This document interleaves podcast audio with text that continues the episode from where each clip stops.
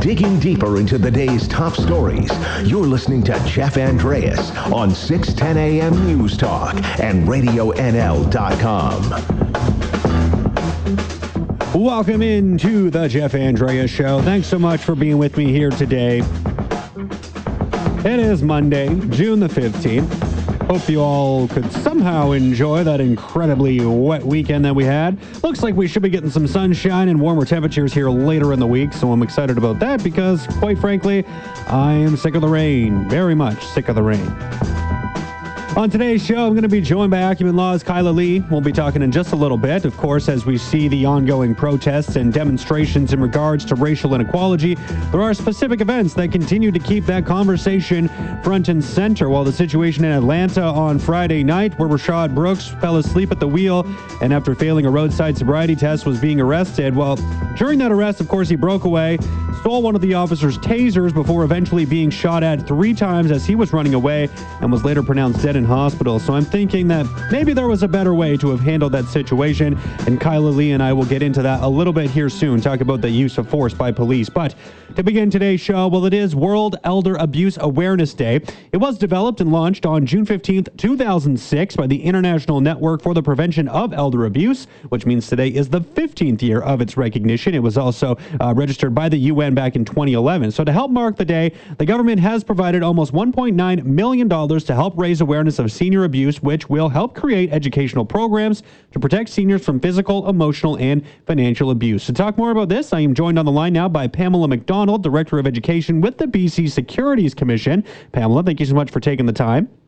Pleasure. And I'm also joined by Isabel McKenzie, B C Senior Advocate. Thanks for doing this, Isabel. Appreciate it. My pleasure, Jeff.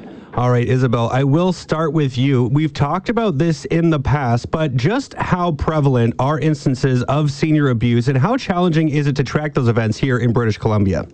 Well, it is very challenging to track them, uh, Jeff. As you know, we report from various sources what we think are reported cases of abuse each year, and we know by the numbers we're reporting that we're not capturing it all. We recently did a survey of British Columbians to ask uh, people, have you ever witnessed financial abuse? And about one in five uh, people in B C say that they have witnessed financial abuse in persons over the age of sixty-five. So we know that it is an issue out there. Now, one of the goals, of course, of the B C Securities Commission is to enable people to achieve their financial goals, and obviously we're talking about, uh, you know, financial abuse being one uh, key part of, of uh, potential abuse that seniors do face. So I just wanted to ask, why was this something that was important for the B C S C to team up with the Office of the Senior Advocate today on? Why was this something that was so important to the B C Securities Commission here, Pamela? Well, we know that older adults or seniors can often be a group of people that are most targeted uh, by fraudsters or people with scams. Uh, these are also people who uh, may have more money uh, than others. They may also be relying on their money, for example, fixed income, in order to uh, meet their quality of life. And so it's really important for us to make sure to do the best that we can to ensure that seniors in British Columbia know how to recognize the signs of investment fraud, uh, to be able to reject them, and of course report any possible fraud to us at the B C Securities Commission. Because people, if, if people are relying on fixed income right now and they're worried that they might be losing some of it and they see the volatile markets, they may be more susceptible to saying yes to a potential fraudulent scheme. Now, with that in mind, Isabel, in January, I believe it was, you and I actually talked about how you were hoping to take some steps to improve the system for reporting senior abuse here in, in twenty twenty. So how how is that working? Uh, have you seen a, an improvement here at all over the por- course of the six months, or what work has been done to improve the system to make it easier to report instances of senior abuse? Well, we're still in the information gathering phase of our report, Jeff. So we've surveyed British Columbians to try and understand their understanding of uh, elder abuse, their perception of its, um, uh, of how prolific it is in the province. And it's confirmed what we thought, which is it is significantly underreported officially. So now we're looking at where is it being reported officially, and how can we make that more understandable to the public. And we expect to be releasing our report in the fall. Um, as you can appreciate, a lot of timelines have shifted over the last uh, few months as, as COVID nineteen has uh, reprioritized things. But COVID nineteen has also reprioritized the importance of this topic for the reasons that Pamela has articulated. Uh, right now, many people are going to be looking at what's happening, the turmoil in the markets. They're going to be worried about their income. Uh, they're going to be more isolated than normal. And many are turning to uh, online presence who hadn't been there in the past and, and aren't aware of all the protections that they need to take in order to ensure that they don't fall victim to fraud and financial abuse. Now, uh, as part of today, you guys are launching a, a new video that is kind of going to help, I guess, people understand what exactly are the signs and symptoms of, of senior abuse. What can they look out for in order to know and identify the fact that, that, you know, someone is being taken advantage of, and then, you know, how do you go about reporting that? So um, I just wanted to ask, I guess, you know, is this something that people, when they're seeing instances of senior abuse, are perhaps just unaware, or they don't realize that it is happening? I don't know who wants to take this question exactly, but uh, like, is there a particular thing that you can say to people when the, when they're, you know, dealing with a loved one, they're seeing that something may be off, but they don't really realize that it's an instance of abuse? Is this video going to help maybe identify some of those signs and symptoms? Yeah, sure, I'll take that one. Um, yeah. Absolutely. I think that there are signs that family members or friends uh, should watch out for uh, that might signal that uh, a senior or their loved one uh, is being the target of, a, of investment fraud. So, you know, you might notice that there's a new person in their life and that they're depending on that person for advice and perhaps financial advice. Um, they may suddenly not be spending money or going out anymore, or they might be, you know, really further isolating themselves and ignoring family members or avoiding friends. And this might be because of a, you know, maybe a feeling of shame or fear because of an investment that they've made that has gone wrong. Uh, another thing you might see is that they're failing to take care of themselves or, or keep up their homes. And so if, if you see some of these things, it could be uh, a signal that they're pointing back to some kind of, of fraud, because investment scams are really fueled by shame and they breed in silence. So, you know, if you have any inkling that this might be happening, the most important thing that you can do is open up a conversation, talk to your family and talk to your friends, and help them report investment fraud. Now, uh, Isabel, I'll kind of follow that up with you. I mean, we talked about, uh, you know, how it is kind of a difficult uh, reporting system that's in place right now. A lot of people don't know necessarily how to go about reporting it. What do you think is is also another problem, is the fact that maybe people are, as as Pamela was mentioning, almost ashamed that, you know, they were taken advantage of and don't want to go about reporting it? Is that also a significant part of this problem? It is, and I think that the other big part of the problem is that of the people who witness financial abuse, three-quarters of them say it was a family member. And this is what is very, very difficult to deal with, Jeff, which is the dependence that some seniors have on their family members, and the unfortunate reality that some mem- members, uh, family members take advantage of that. And it's things like, uh, you know, a, a son or a daughter or a grandchild moves into the house, and suddenly you start seeing signs that um, the title to the house is turned over to um, the either the child or the grandchild. The senior starts paying for a number of things on behalf of their uh, loved one, and and it just it, it can can spiral out of control. Sometimes it is it is outright fraud and abuse, and and the kind of um, situations that Pamela is talking about.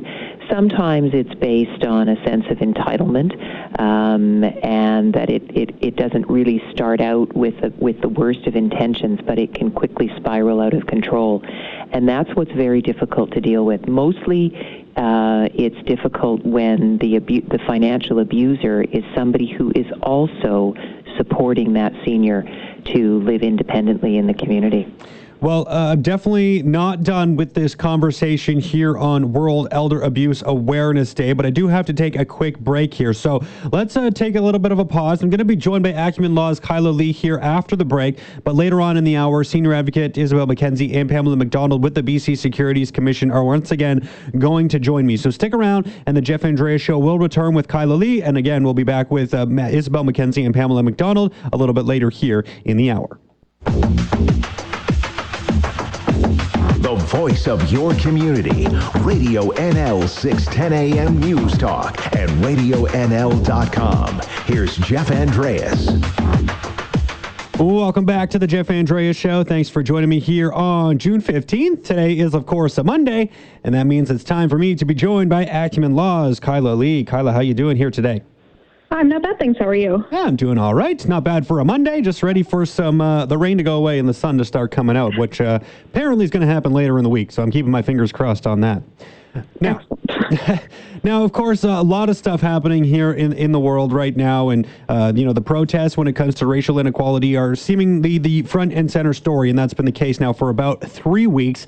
And, uh, you know, as these protests go on, uh, they, you know, they seem to maybe lose a little bit of steam, like not a lot, just a tiny little bit. And then all of a sudden, boom, another incident seems to happen. Um, and that was the case here this past week. On Friday, there was an incident in Atlanta. Rayshard Brooks fell asleep at the wheel after falling, uh, uh, sorry, fell asleep at the wheel while he was in a Wendy's drive-thru. He failed a sobriety test and then uh, was being arrested. While he was being arrested, he broke away, stole the officer's taser before eventually being shot three times as he was running away, later pronounced dead in hospital. So, Kyla, I wanted to start with this story because it's just something, I mean, we see the the protests that are happening. It seems like everyone should be aware of what is going on in the world. And, you know, this guy is running away with a non-lethal weapon, a taser, with his back turned to the officers, and they shot at him. Can, can you believe, first of all, that that happened? Not only that it happened at all, but it happened during a time where this is exactly why people are protesting.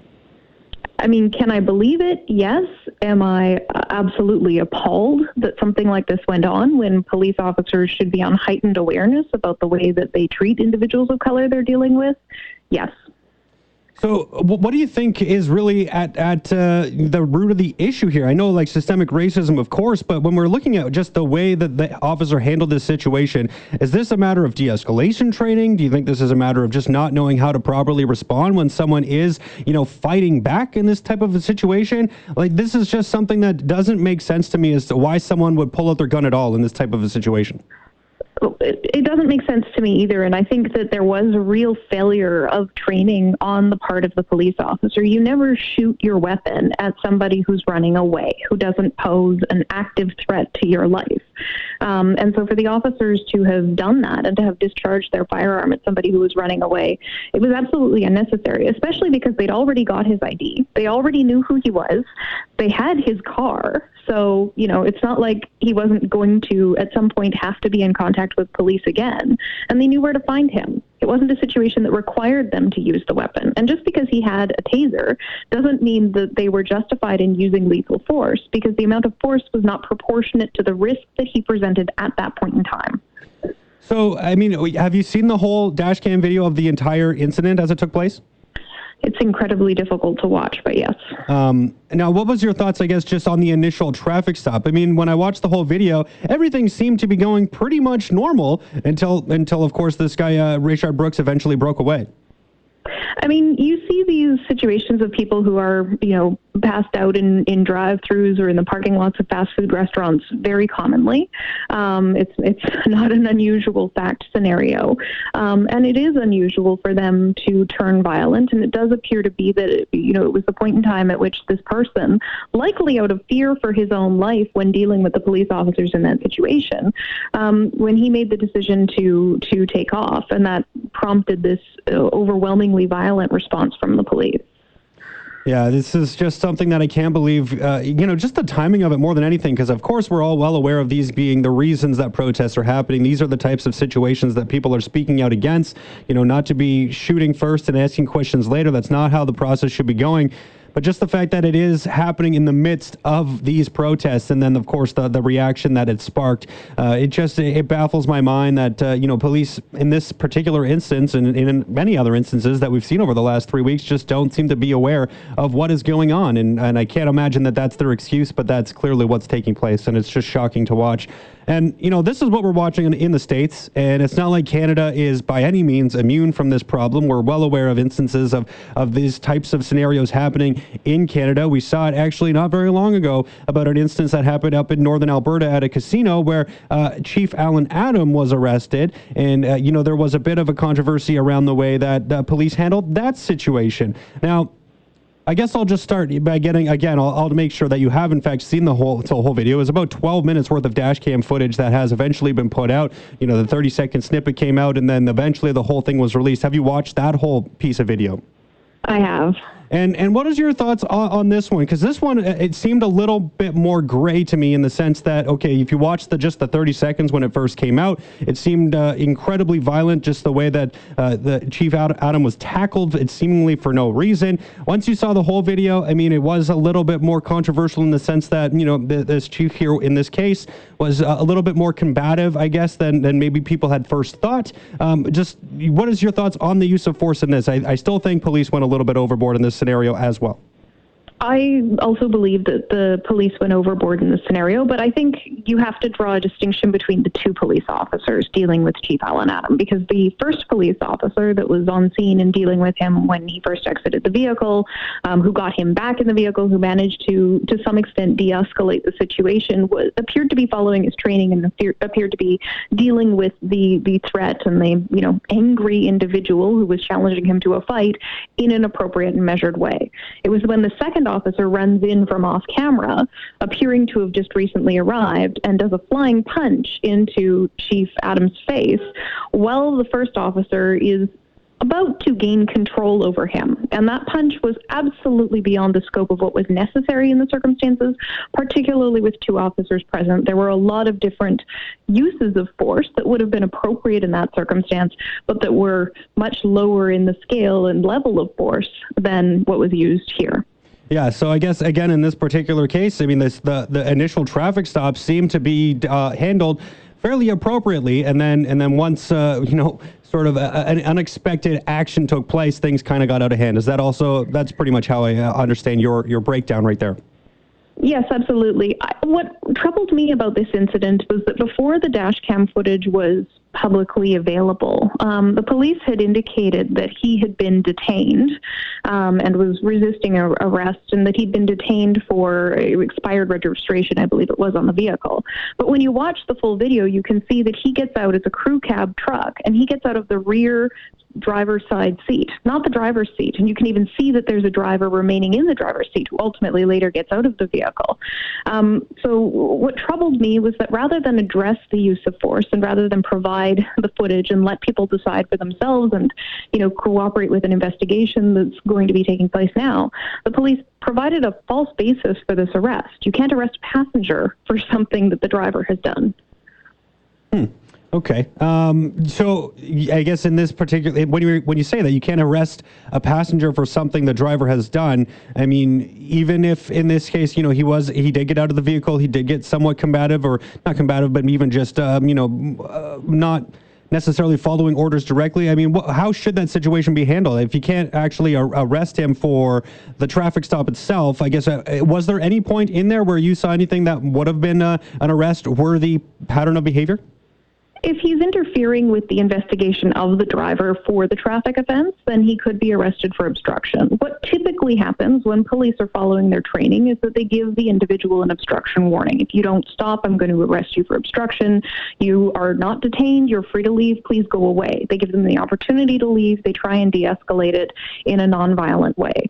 Um, and that didn't quite play out the way it should have here, and especially not once that second officer arrived on scene. But I don't take too much criticism with the actions of the first officer, because it's clear that he was still attempting to engage in as many nonviolent de-escalation tactics as, as he could.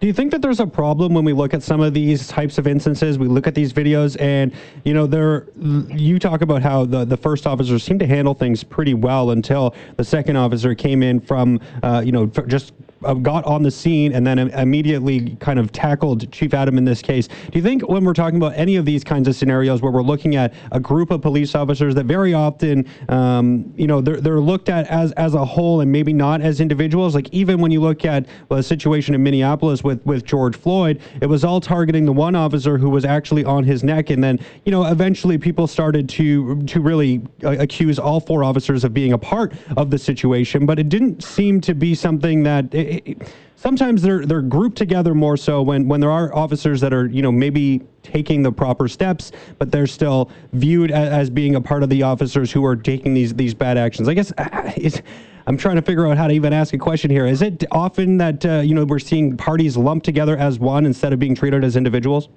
That's incredibly common to see them lumped together as one. And it's something that, you know, police investigative investigatory bodies and the courts have to sort out when, if and when people are charged or if there are investigations into the conduct of the police. Um, and there can be, even with police officers, a type of mob mentality where if one officer is doing something, the other officers go along with it because they feel like they're obligated to do so to try and present this united front. Um, there's also a problem that arises for a lot of police officers in this situation where if they see something that's wrong that's happening, they don't want to call it out in the moment or they don't want to do anything about it because they're concerned if it's a superior officer or if it gets relayed to a superior officer, that that could be viewed as a, a type of insubordination um, and they could be disciplined for that. So they are in a difficult position when they see individuals Um, amongst themselves who are acting in a way that's that's violent towards people of color, that's unnecessary force and excessive force, because they do have to walk a fine line between being able to say something and do something and being powerless to stop it. Well, Kyla, as always, thank you so much for taking the time and talking to me about these are very important issues, particularly in this particular time. So thank you so much for coming on and speaking about them. I, th- I th- really thank you for your commentary, and I look forward to doing it again next week. Thanks for having me. Of course. And of course, uh, just before I let you go, I'm going to let everyone know that the Accutones is out with a new song, and I thought it would be appropriate for us to, to go to break while playing a little bit of it. So, Kyla, I just wanted to let you know before you actually take off that uh, you're making your Radio N L debut, I think, right here, right now, okay? Oh, thank you.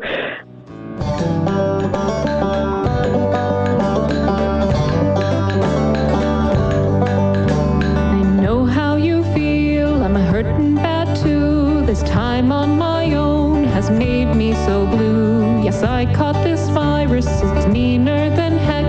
This coughing and wheezing, I guess I'm a wreck.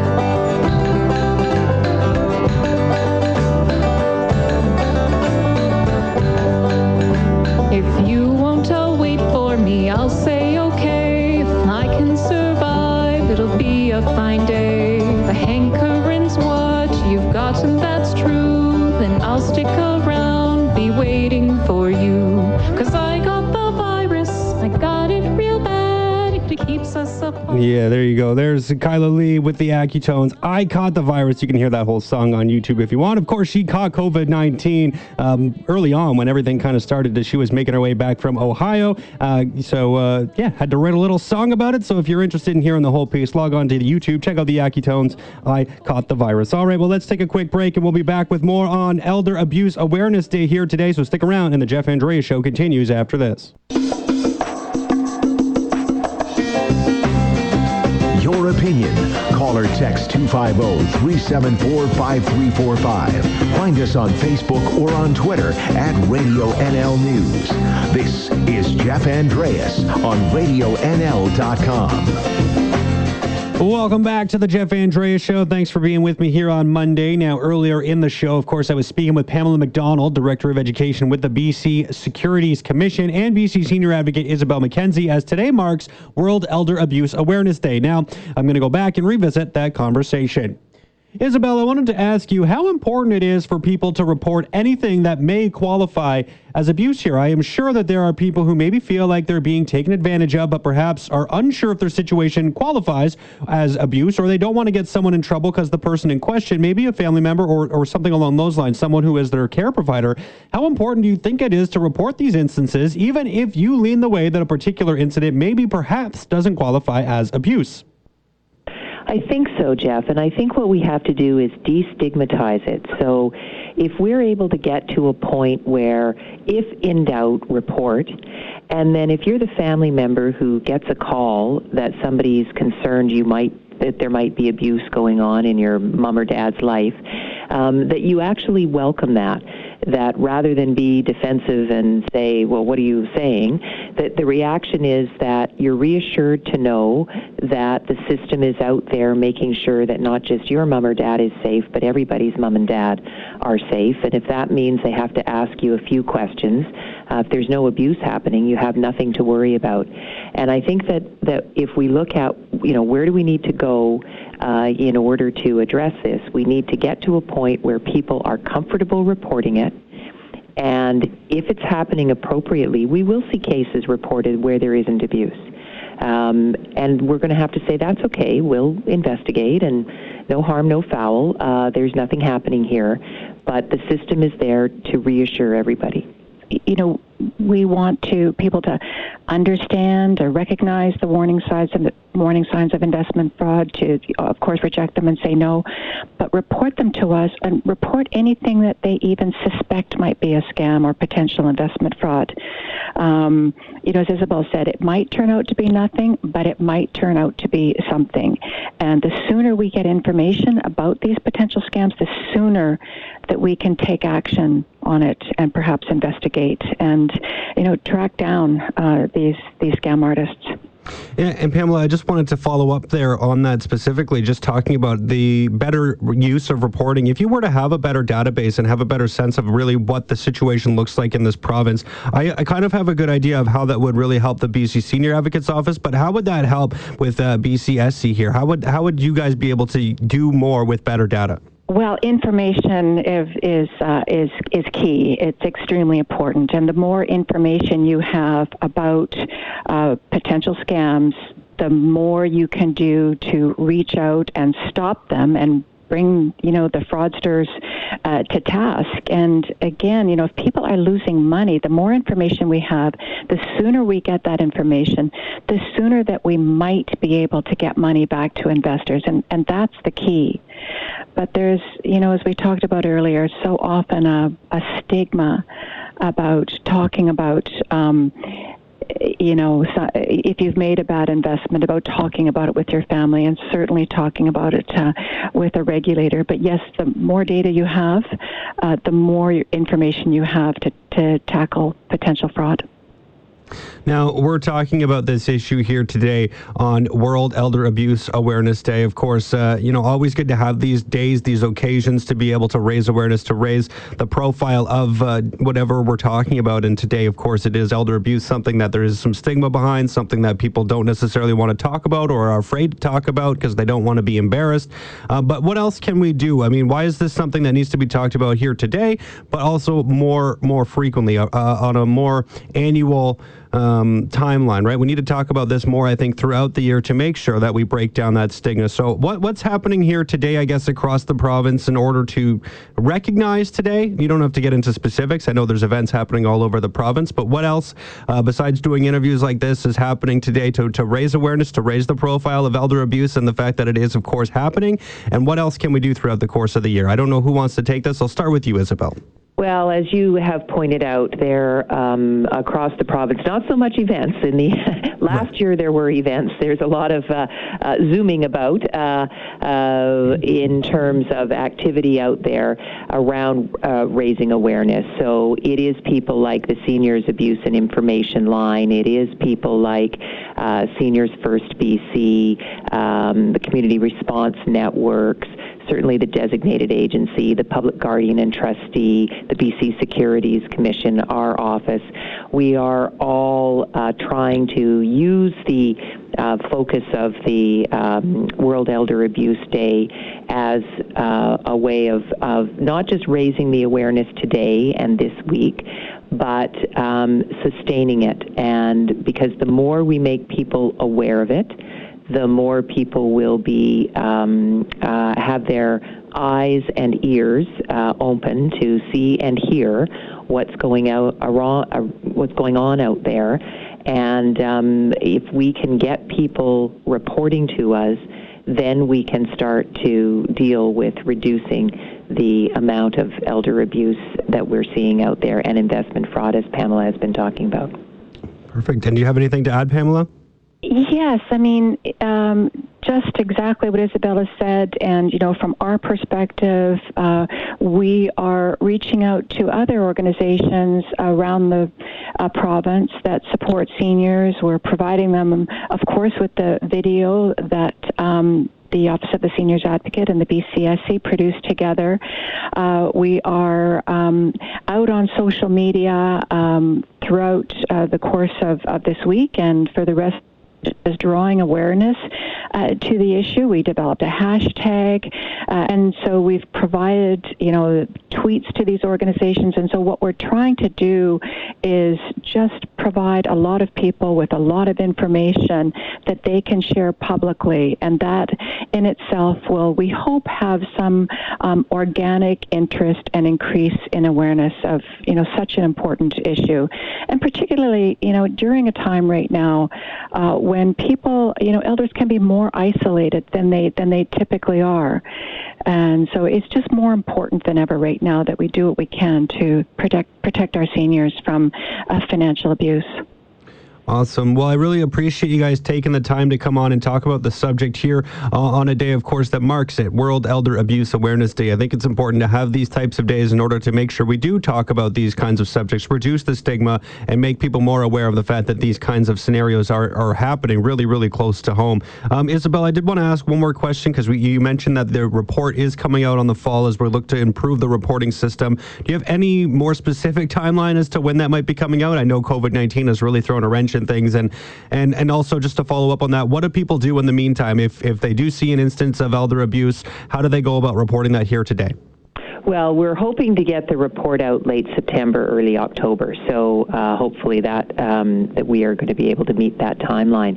And I think that the important thing for people to remember is uh, to contact the B C Securities Commission if they have concerns about investment fraud, that they contact the designated agency, which would be the health authority, if they are concerned about uh, neglect uh, or self-neglect as a way of abuse, that they contact, obviously, the police departments, their local police departments, if they think there is any form of criminal or physical abuse, and that they can um, contact through the two one one number, which is now province-wide. They can uh, contact Seniors First B C and uh, be able to go through that process as well. There's the Public Guardian and Trustee if they think that it's not criminal, but somebody's finances are not being managed appropriately. So I think I think, you know, what we're working on is a more uh, single point of contact that we can refer people to, and we hope that, that that will be one of the things coming out of our report in the fall. But for now, those are the numbers that they need to think about. Perfect. Definitely good information to have in the meantime. And then, of course, we'll hopefully be able to make things easier here uh, later on here in uh, twenty twenty. But thank you guys so much for doing this. Really appreciate it, Isabel. Really appreciate you taking the time, Pamela. Thank you guys so much for coming on, and uh, hopefully we can chat again in the future. Okay, thank, thank you, Jeff. Jeff. That was Pamela McDonald, Director of Education with the B C Securities Commission, and Isabel McKenzie, B C Senior Advocate. Well, it's about time for me to wrap things up here, so I want to thank all my guests for joining me, and of course, a big thank you to all of you for listening. And remember, whether you join me for a short while or a long while, just know I enjoyed our time while it lasted. Enjoy the rest of your Monday, and I'll be back here tomorrow at noon.